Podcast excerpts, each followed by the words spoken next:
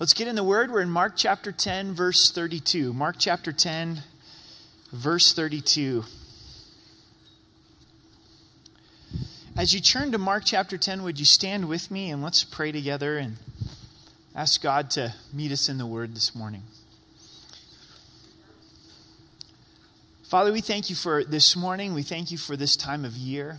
I pray that you would just bless everybody from RMC as they celebrate you this week and May you use us in our community with our families and friends. We thank you for this coffee bar. We pray that you would use it for your glory, that lives would be touched, relationships would be built, conversations of you would take place. As we study your word this morning, we invite you here, Holy Spirit. Would you speak to us? We love you. In Jesus' name, amen. You can have a seat. In our text this morning, Jesus foretells his ransom, of him paying the price for our sin. It's the third time in the Gospel of Mark that he predicts his death and resurrection. If you look at your Bible, there's three main sections, there's three main paragraphs. The first is the foretelling of his crucifixion, and then we find the greatness of serving, the importance of serving. And then it ends with the desperation and determination of blind Bartimaeus. And there's much for us to glean in these three paragraphs. So, would you join me in verse 32? Now, they were on the road going up to Jerusalem. At first reading, that may not seem to be hugely significant, but as we look at the timing in the Gospels, we know that Christ is heading towards his crucifixion. When he gets to Jerusalem, the triumphal entry is going to take place, and he is intent on his death. He has the vision of Calvary in front of him, and he's walking on this road up to Jerusalem. We know from earlier on in the chapter, they're in the Jordan Valley, they're east of the Jordan River, in the Jericho region, not in the Galilee region. And Christ is knowing that he's going to be crucified, knowing that he is going to shed his blood for the sins of the world this moment is the defining moment in all of Scripture Christ's crucifixion. All time past is leading up to his death. All time after his resurrection is impacted by his sacrifice. When God created the world, he told us that Christ was slain from the foundations of the world. So before God even created the world, he knew that it would mean the death of his son. That's what they chose all of the Old Testament, the message of the Old Testament is showing us our need for Jesus Christ, predicting his coming. This is a colossal moment. It's an indescribable moment as now Christ is headed to Jerusalem to surrender his life. Goes on in verse 32 and Jesus was going before them, and they were amazed. The verb there is very clear that Christ is going before them. So if you picture the 13 walking together, Christ is out front. Christ is leading the way in the charge into Jerusalem, it caused the disciples to be amazed, to be astonished. Why would they be amazed? Because they knew Jerusalem was a very dangerous place for Christ. I don't think that they grasped the crucifixion. They didn't understand that the crucifixion was in front of Christ, but they did understand the impending danger that was upon Christ. And they were amazed that Jesus would go to Jerusalem with such determination. John's account, we have Thomas, doubting Thomas, and he turns to Jesus and he says, Let's go to Jerusalem and die with you there. He, he got the danger that lied in Jerusalem. He's saying, If we go to Jerusalem, we're going to die. You're going to die. All of us are going to die. So they're headed to Jerusalem. Christ leads us in triumph, but he also leads us into suffering. He'll be out in front of us, and there'll be times where He's leading us into suffering. He's, he's leading us into to triumph. This phrase really stood out to me this week. And as they followed, they were afraid. They followed Christ, but they were also afraid. They didn't allow their fear to keep them from following the Lord. And this will be the case sometimes, maybe many times in our lives, that we're afraid while we're following Christ.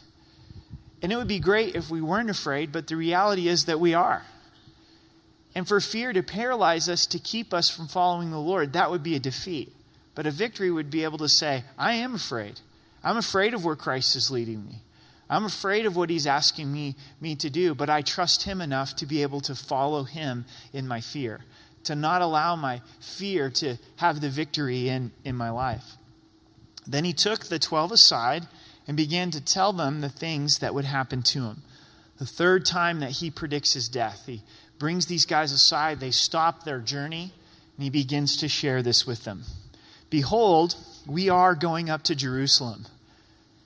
I think that Jesus probably said this with a little bit of emphasis because of how the disciples were doubting, how they were in this place of fear.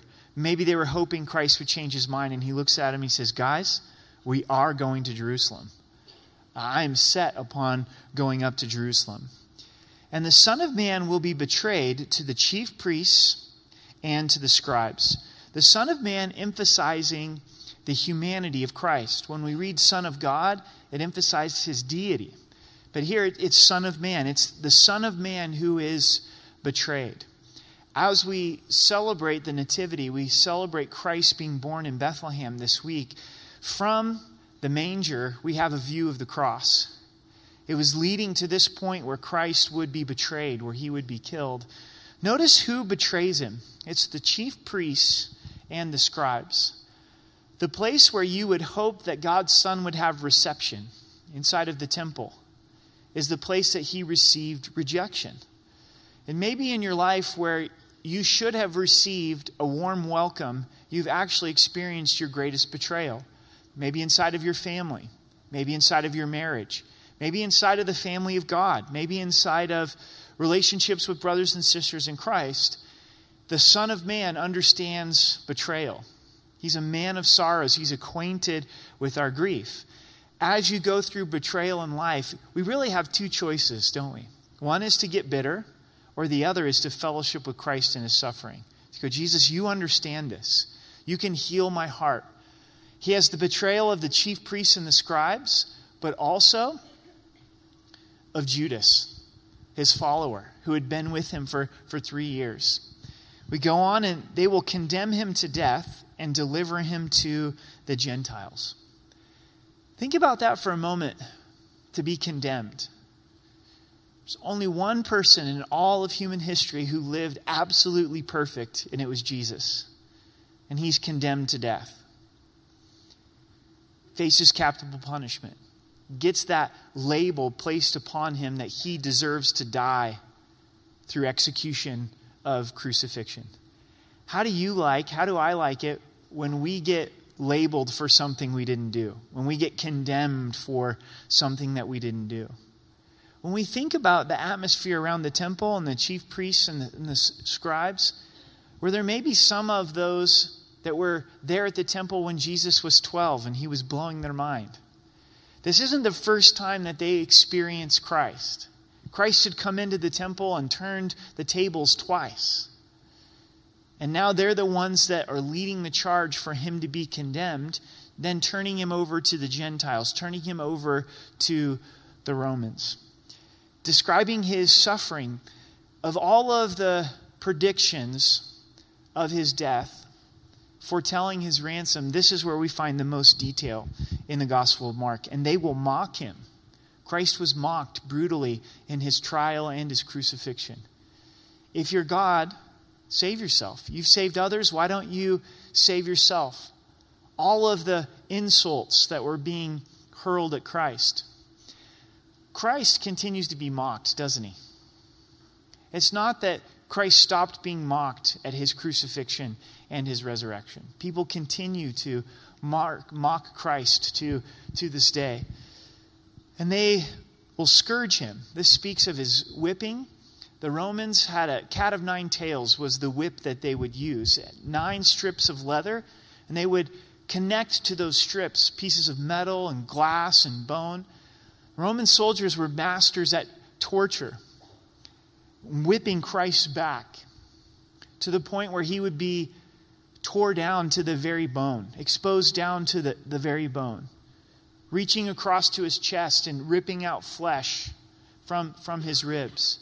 History tells us many would be killed from this type of beating, this type of, of scourging. Why was Christ whipped? Why, why Was it not enough for him to be crucified? Why did the Father allow him to be scourged in this way? Isaiah 53 tells us that by his stripes we're healed. There's, there's a healing that comes from what Christ has done for us. A lot of us really struggle with does God really love me? You know? We hear it, we say it, but yet we struggle, we sin, we know ourselves, and we go, could he, could he really love me? And in the back of our minds, we might go, someday God's going to turn his back on me. He's just going to give up on me. He's going to say, that, that's enough. I'm going to walk away from you. And see, Jesus turned his back for you so that you know he'll never turn his back on you. I mean, really look at what he's done. We know that in heaven he bears the scars of the wounds from, from the crucifixion. We're, we're going to behold these wounds. Doubting Thomas, that we were speaking of, was doubting the resurrection, and Jesus said, You know, take your hand and put it into to my wounds. Behold the lamb that was slain for, for our sins. He did that because he loves you. He, he did that because he loves me. And spit on him. This is the universal sign for shame throughout all of history. One of the most disgraceful, disgusting things that you can do to somebody is to spit in their face, right? And here they're just spitting on Christ multiple times and mocking him and showing their disdain for Christ and then kill him. They killed him. He was crucified, nailed to the cross. Yes, Christ had a literal body, a human flesh that was killed upon the cross. Unless the rapture happens that we're all hoping for, we're going to face death. Every one of us. You know, 10 out of 10 people that eat carrots die. It's amazing, right? We will face death. And what an encouragement to know Christ knows exactly what it feels like. He faced death. As he hung upon the cross, what were his last words? It is finished. He cried out in victory. The price has been paid. The ransom has been fulfilled. I have fulfilled the sacrifice for sin. He was killed. And the third day, he will rise again. The third day, he will rise again. The suffering of Christ is not the last word, it's the resurrection of Christ he rose from the dead, defeating sin, defeating death. Scripture tells us that he's abolished death. Death, where is your, your sting?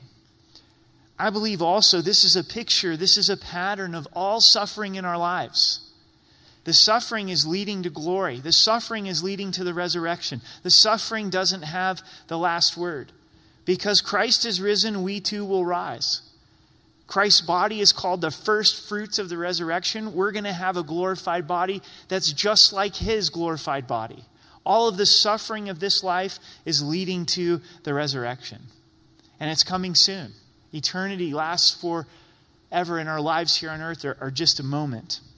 We know from Hebrews chapter 12, verse 2, listen to this verse, the attitude that Jesus had as he faced this suffering looking unto Jesus, the author and the finisher of our faith, who for the joy that was set before him endured the cross, despising the shame, and sat down at the right hand of the throne of God.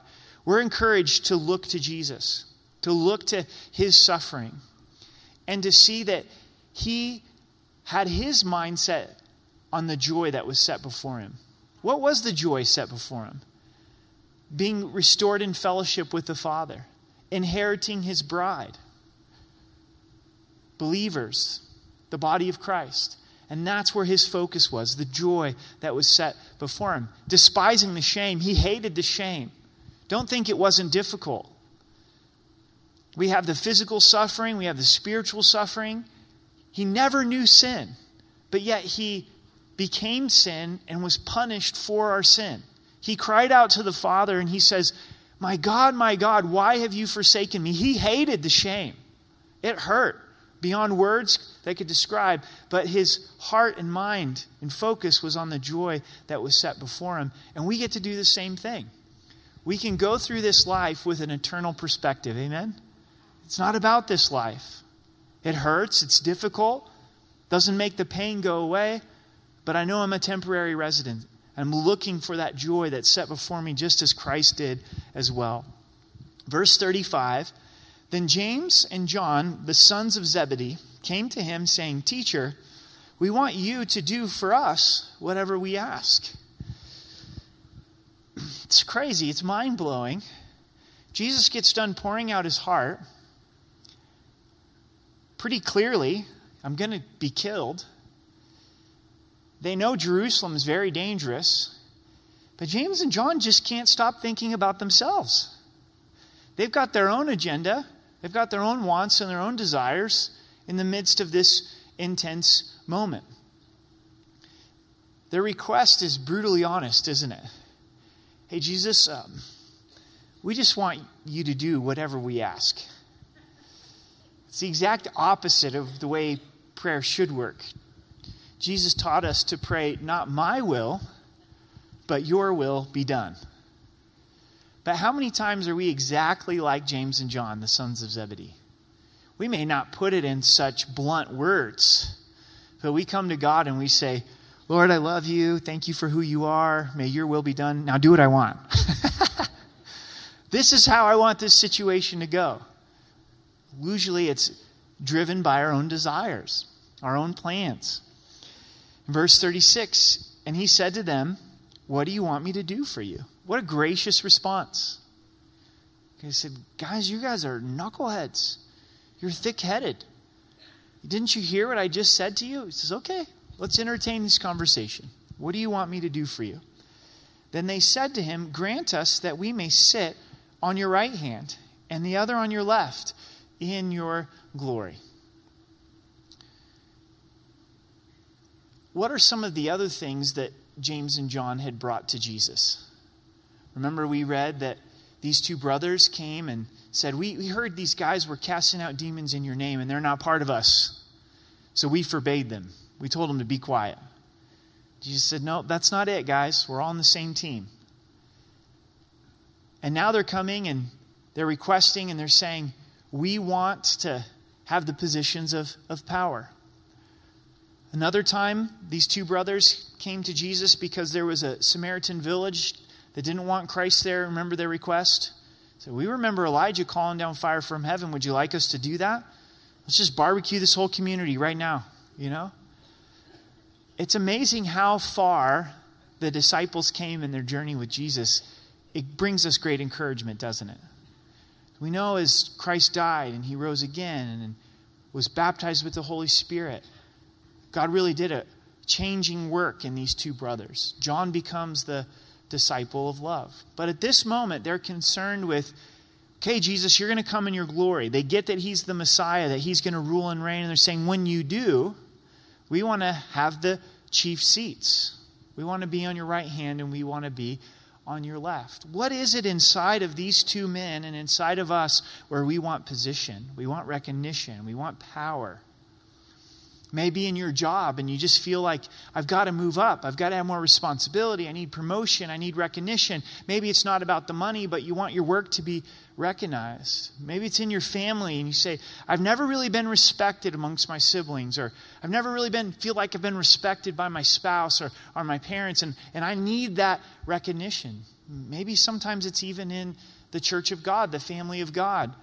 We're following Christ and we're serving, but yet there's something inside of us that says, I want to be recognized.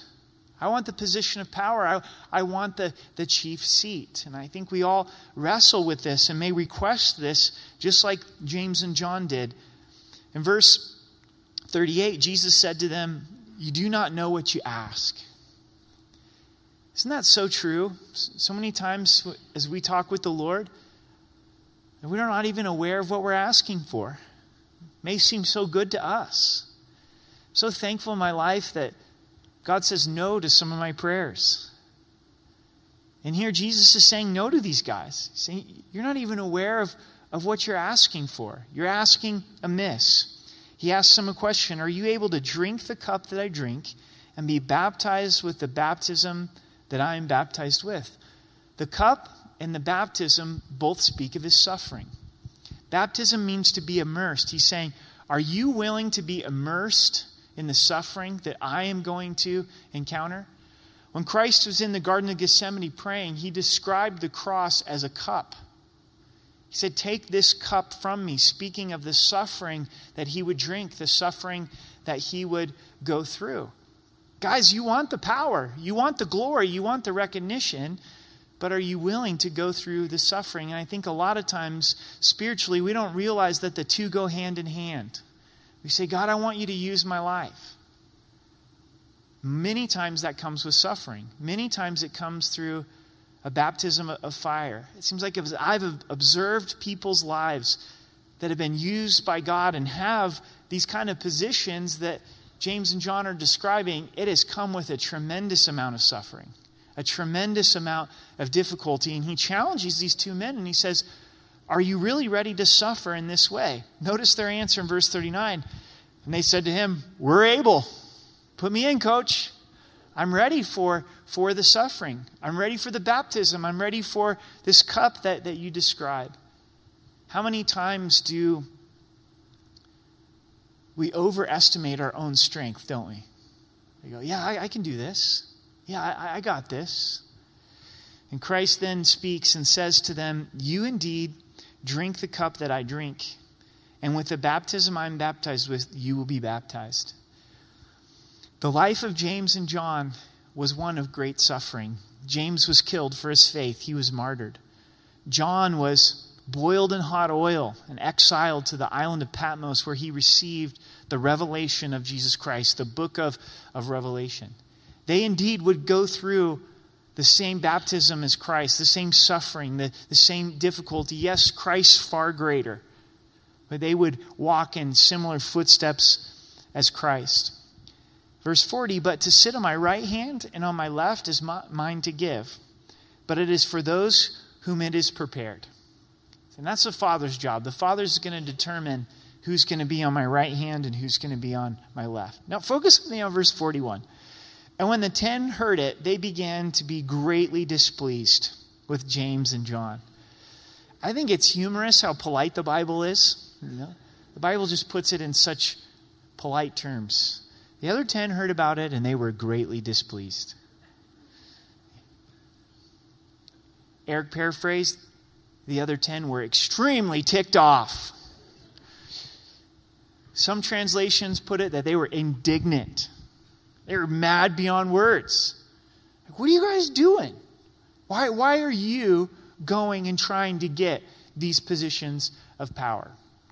This shows us that deep down they wanted those positions as well. All 12 of them were hungry for power and hungry for position. But Jesus called them to himself and said to them, I want you to really think of the, the graciousness and the kindness of Jesus and the way he shows it to the disciples and the way he shows it to us. He says, All right, guys, let's talk about this some more. I want to call you to myself and he begins to instruct them and teach them. And this is such an important lesson for us this morning the importance of serving. You know those who are considered rulers over the Gentiles, lord it over them, and their great ones exercise authority over them. This is worldly leadership. That's what Jesus is speaking of. Saying, This is the way that it's done by people who don't know me, who don't have a relationship with me. They lord it over. I'm the boss, so you're going to do what I say. Very authoritative leadership. I've been here long enough, so I don't have to do that.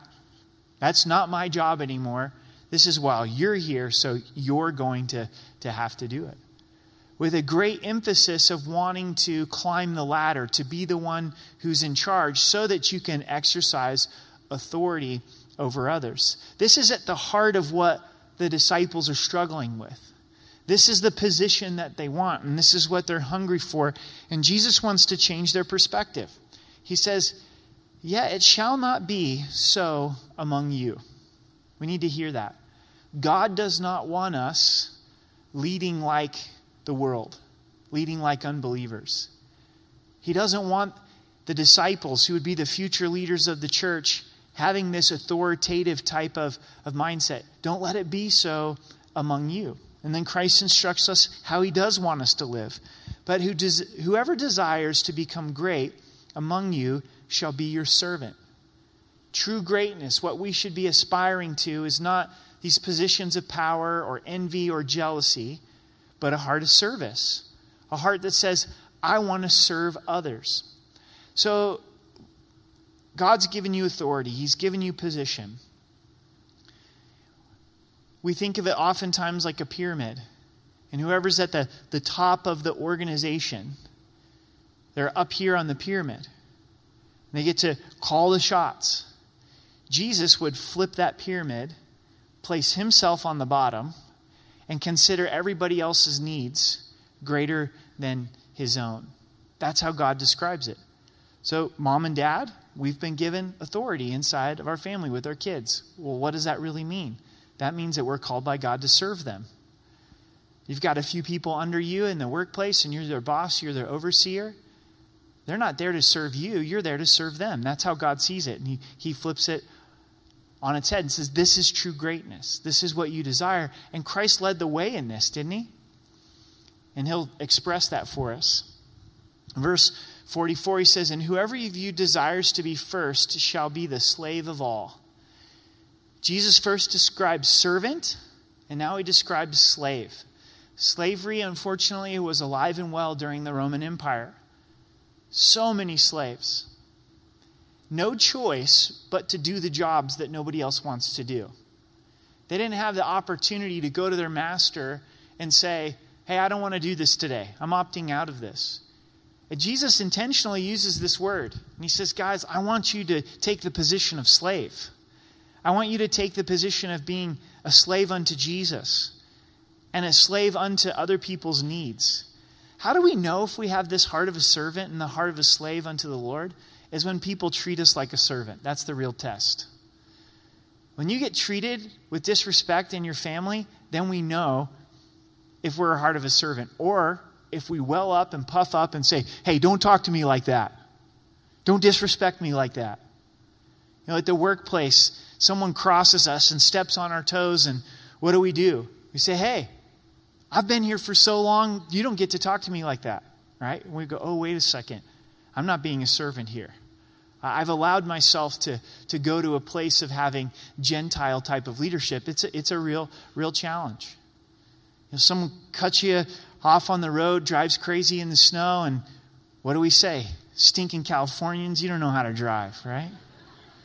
I've been here for 20 years, and you've been here for five months. It's come on, right? Take that position of a servant, take that position of, of a slave.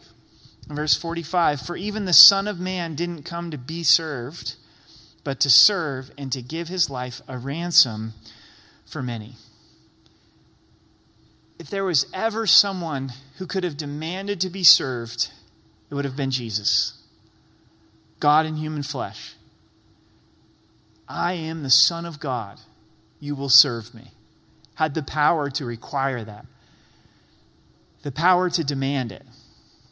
He gives us his mission statement, he gives us his life value in saying, I didn't come to be served, but I came to serve. Were James and John in this mindset? Were they in this place of where they're coming to serve? Or really, in their hearts and their agenda, was there this desire to be served? Yeah, they wanted to, to be served. And how about for us? Is this our mission in life? To serve others or to desire to be served? When you wake up in the morning, let's be honest, deep down, are we hoping that our family's going to serve us? And do we get kind of irritated when we have to serve them? Don't you get it? You're, you're supposed to serve me, you know. Do we come to church with an attitude of, of serve me? I expect to be served. I expect to be blessed. This is how I expect to be treated by brothers and sisters in Christ. Or do we come together with gatherings like this or getting together with believers in a home? And we come going, God, I want to serve them. I want to be a blessing to them. Would you show me somebody that needs prayer, that needs a conversation? Is there a need that's not being met? That's a different mindset, isn't it?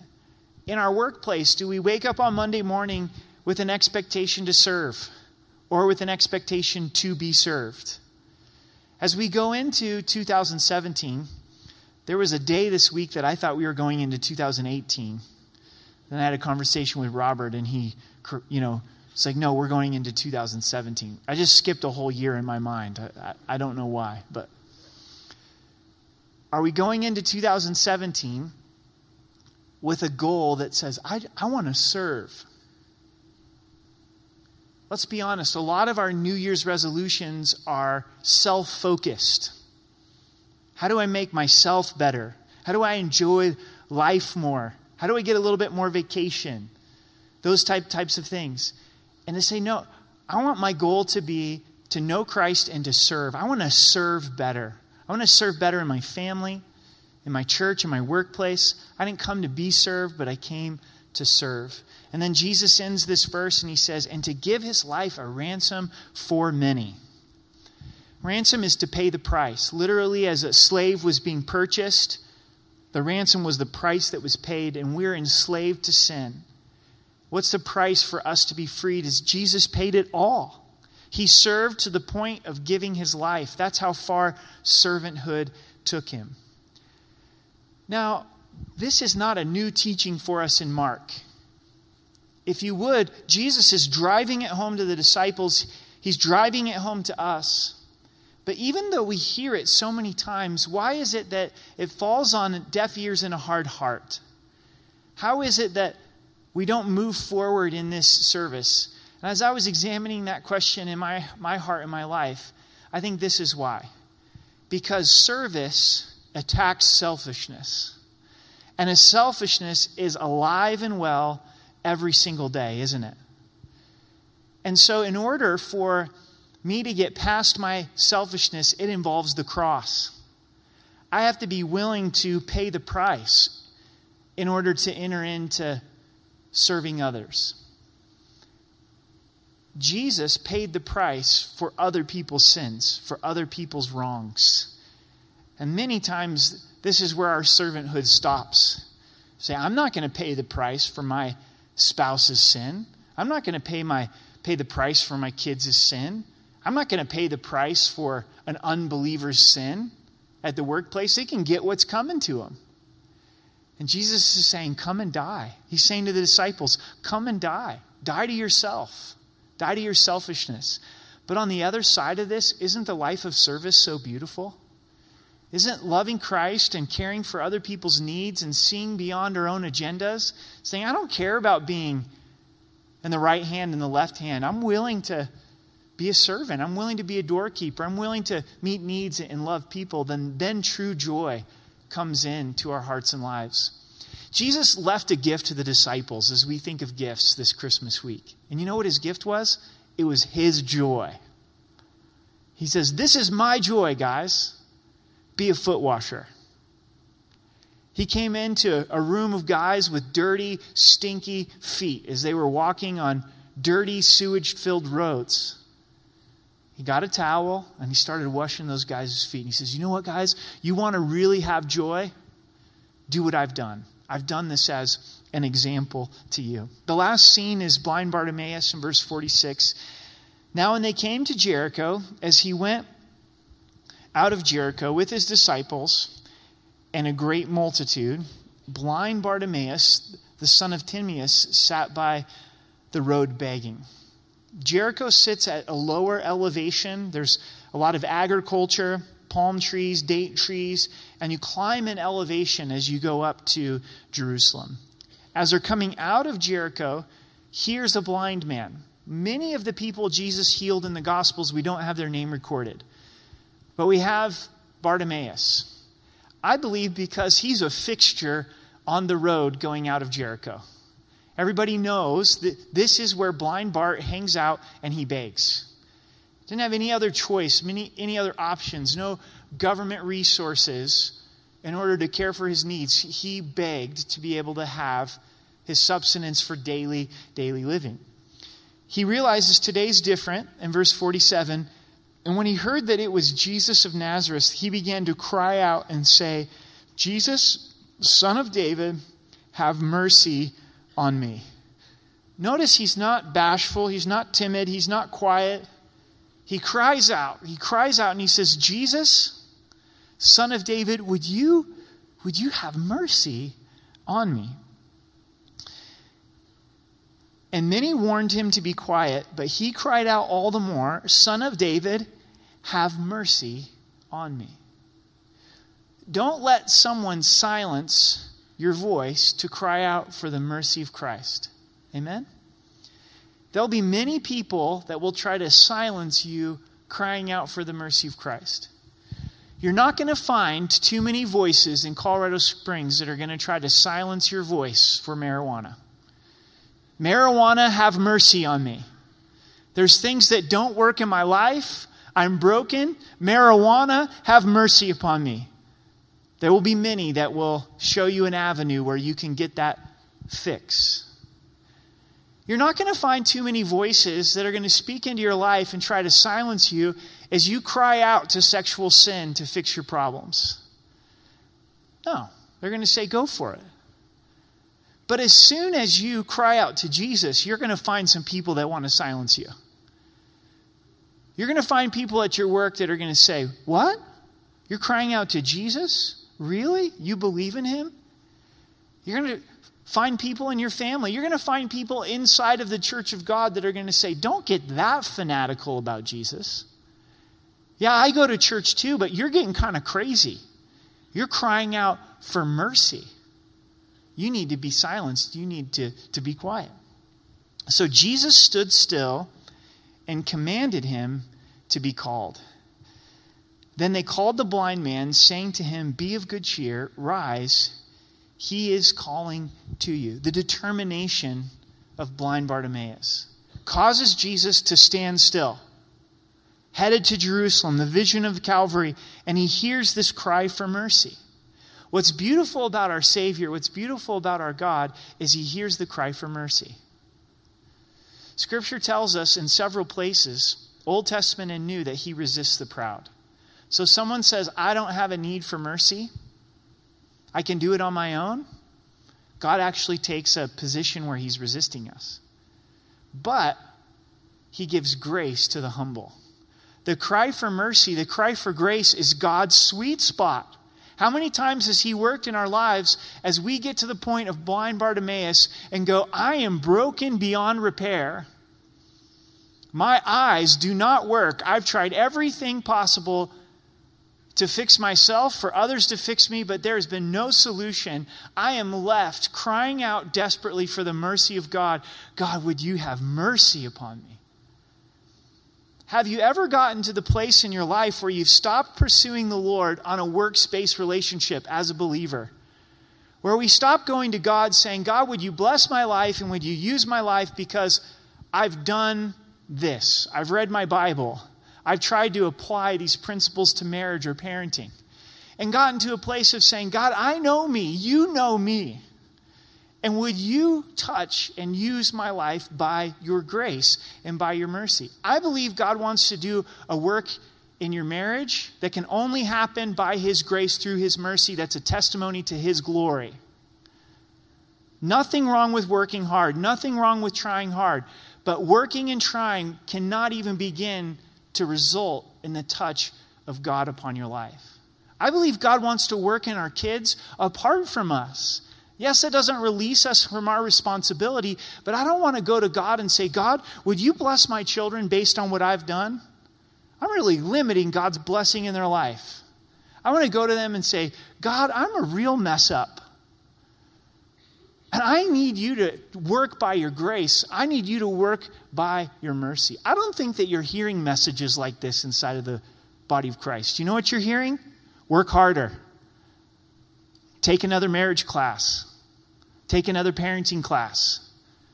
Do more devotions.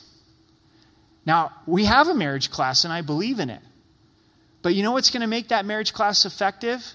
When you're on your knees before God and you're broken and you're saying, God, be merciful to me. No class can fix my marriage. No class can fix me. Jesus, I need you. I need you. And that's the kind of brokenness that we find in Bartimaeus. And I think that's what God responds to when we cry out in that level of mercy. And notice what the disciples say to him Be of good cheer, he's calling you. He's inviting us into his mercy. And throwing aside his garment, he rose and he came to Jesus. So Jesus answered and said to him, What do you want me to do for you? Interesting question. Jesus is enjoying the dialogue, allowing him to bring his need to Jesus. And the blind man said to him, Rabboni, that I might receive my sight. And Jesus said to him, Go your way, your faith has made you well. And immediately he received his sight and followed Jesus on the road. He didn't go his way, he followed Jesus. Jesus compliments his faith. He says, Your faith has made you well.